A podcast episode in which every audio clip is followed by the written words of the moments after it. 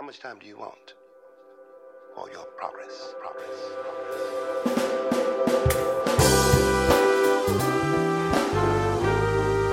Welcome, welcome, welcome to Clatter Chatter on Things That Matter, the podcast that is intellectually engaging, theologically reflecting, encouraging sociologically, imagining ways in which we can live Thank you for spending this short amount of time with us.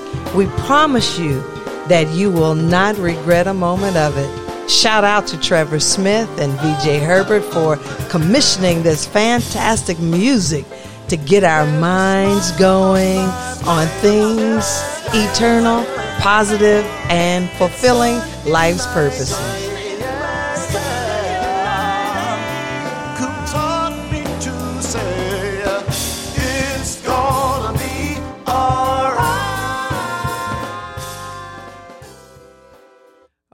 Right. Today is Friday, September the 2nd, 2021. And our biggest hope is that everything will be all right. Come on, Dr. Hayes. It's been a long time. What you got to say today? Oh, I'm here just just to respond to what you have. Is it going to be all right? Oh, yeah, it'll always be all right. It doesn't mean there won't be a struggle, but in the end, I have to continue to believe that right will rule. Yeah, I, I happen to believe that as well, and um, but it just seems like the wicked still keeps on troubling, and the weary, those well, who got to pay so much in food and stuff. I don't know how they make it, Doc. I don't. Well, we have to remember the wicked are ordained. Oh, okay. They got permission to be wicked, Lord they Jesus. They have permission. That's their purpose to be wicked. And that's their purpose. When you know what your to, purpose is. To provide a little uh, inspiration and a little uh, tension for those of us who choose to be right. Well, how do we know which one we're on? Can we pivot? Well, I think we do. From time to time, we find ourselves uh, doing things that are really not, you know, productive, that are not for the good of all. I, I, I guess we wouldn't call it wicked. Uh, we might call it an error. We might call it a capitalist. Uh oh. Mm-hmm. Go ahead, well, doctor. You know, capitalism, capitalism, um, uh, when it's used in the wrong way, can be debilitating to those of us who are not among the affluent. But people who believe in fairness and justice and also believe in benevolence uh, can use their capitalistic prowess to help others, then it's a good thing. But if we build our wealth on the backs of the oppressed and those who uh, who are weak in our society, then uh, God will not be on their side. Well, Dr. Hayes, I, I was um, just musing um, uh, as I had some time on my hand sitting in my sacred sanctuary of sauna. Um, and I was sweating it out, just imagining. And I started going back, and when I as a child, I remember first wrapping my head around the concept of Jubilee. And I remember having a conversation with my father about it. And, uh, and I remember my dad saying it this way um, in the model prayer that Jesus gave us. And some translations, I think our Methodist New Revised Standard Version translation said, Forgive us our trespasses as we forgive those who trespass against us. And in the King James version of the Bible, um, which is is far removed from the original um, Koine Greek writing, if you will, or Arab Arabic. uh, translation, but it's been it, it it says forgive us our debts as we forgive our debtors. And I remember asking my dad, well, why do we say it in the AME church trespasses? And in a Baptist church, Missionary Baptist, which is where my mother has her membership, why do we say debt and debtors? Because, you know, as a kid, I'm trying to, what is a trespass or what is a debt? Are they synonymous? But then we had this great conversation as I, as I grew older about, um, the seven year space, the Old Testament, uh, Hebrew texts talk about, you know, after seven years, uh, relinquish the, the, the bills. Don't pay a whole lot of interest. Don't charge people interest because they wouldn't have had to take the loan out anyway. So you going to double charge them with interest. Just forgive their debts, you know, in seven years. And then the year of Jubilee. These are part of the Mosaic laws that were given. Every 50 years, everybody's slate will be clean and we'll have a grand celebration in the year of Jubilee. And so fast forward it when I like some college students when when um, discover uh, when those discover cards were set up in the student union, and of course they didn't set it up until uh, I graduated in '91. And so I remember in the year 1990 in the student union at my university, Discover Card had a table set up there. I didn't know what no credit was. We didn't have credit cards or nothing like that. My mom and them paid cash. My mother had a J.C. Penney account, you know, a Sears account, but I don't remember it looking like a card. You know, you see what I'm saying? I know my grandparents did have a credit card. I don't even know if they had a social security number.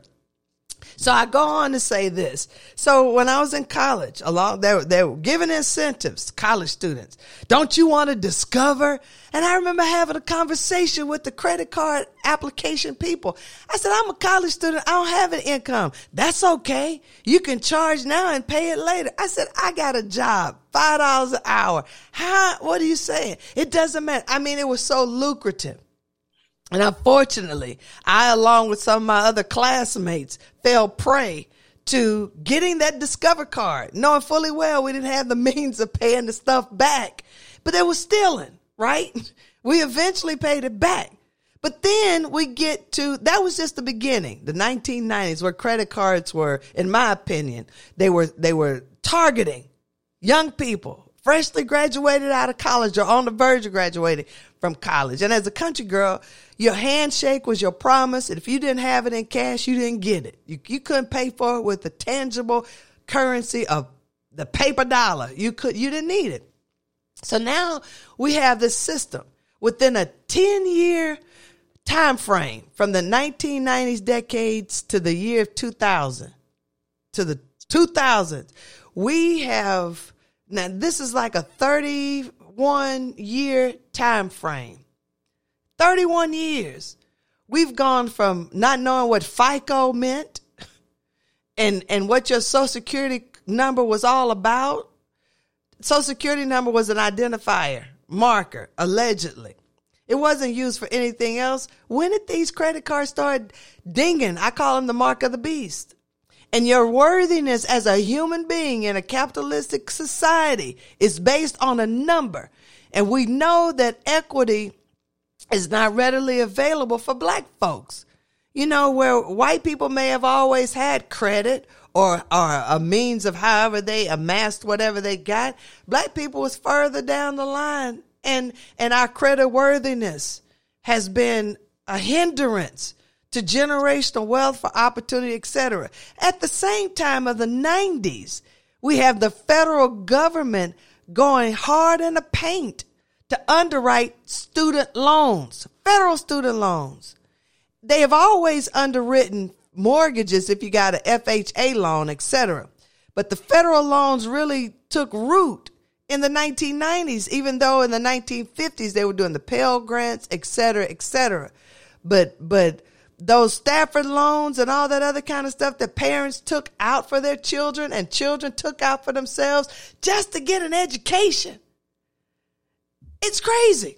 So I was I was praying for a year jubilee when George W. Bush was elected. I said, man, he needs to eliminate this debt.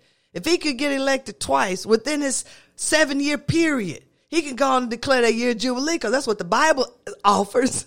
He didn't do it. Get Obama. I said, I know this brother gonna eliminate this debt because you know uh, the rich gonna be all right, but it's the poor who don't have that will give a, a, a, sigh of relief. Well, Obama could hardly do anything when he had passed the Affordable Care Act. That was a movement.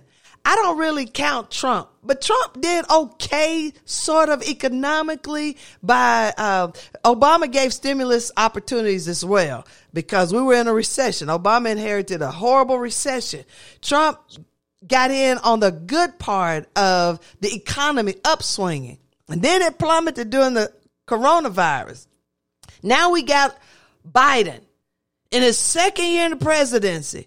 He's on the verge. I believe that man gonna declare that year jubilee, Dr. Hayes. I wish he would. I wish he would wipe out the because he understand the concept because he is he is allowing for a ten thousand dollar trespass forgiveness because the federal government trespassed against those who wanted to have the ability to learn theory and to contribute as an intellectual base in this country. Come on, Dr. Hayes. I'm, I'm praying for a jubilee. I don't want seven years. I want the whole 50 now. Wipe it out. Wipe out the debt. Everybody's debt. So we can start all over. Come on, I'm putting it in the atmosphere. Well, as beautiful as that sounds, we know the impossibility still exists for government to uh, interfere with big business. And um, I think that you know, in my memory, I think I didn't really, I wasn't approached for a credit card because I was in college a, a few years before you. and my first experience with credit card was my husband's. He had one and he gave me one, and that was really based on on on his job and his salary. So I don't have that in my in my uh, experience.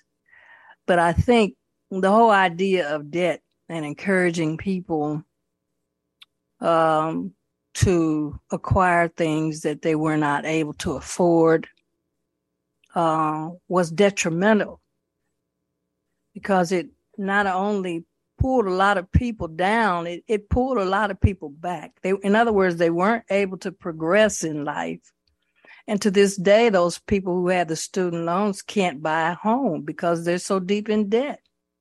And so uh, their, uh, as you say, their FICO score is so low, they can't get approved for home loans and what, what have you. So it really devastates a person's entire uh, life and ability to move forward. And this is, this is what the heinous wickedness of all of these systems that really want to keep certain people down and certain people back.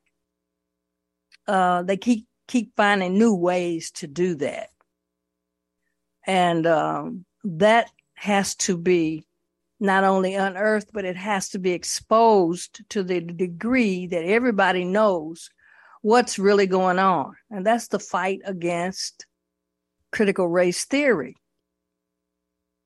That for all of our years in uh, the United States, black people have systematically, by by all kinds of means and devious ways, been kept down, kept from progressing, and and by by token, kept from being equal with so-called white counterparts that's the that's the insidious nature of all of this.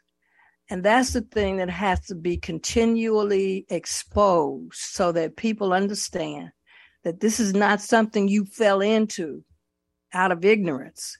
This is a particular maniacal system that is put in place and designed particularly to keep non-whites quote unquote from ever progressing beyond the white race.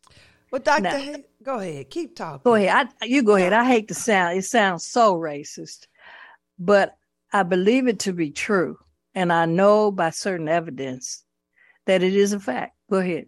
Well, I was just going to say, I don't understand why the energy around uh, relieving debt when businesses have had, they could file a chapter 13 or bankruptcy and have their either debt forgiven or, you know, because the government might offer subsidies or tax incentives to keep those businesses solvent. I mean, $10,000 for student uh, loan forgiveness when billions of dollars were given to businesses during the pandemic to help with their debt.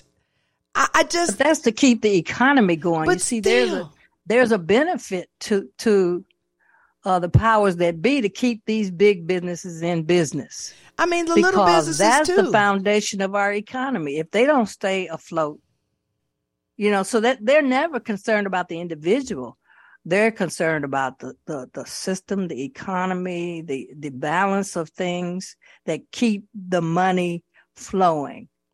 And and it's a it's a tragedy and a, a real disgrace because here now we are um, in the last quarter of the year, if you will, the last few months uh, left in 2022, which means that we are in a place of folks getting into this big uh, spending season to gift give.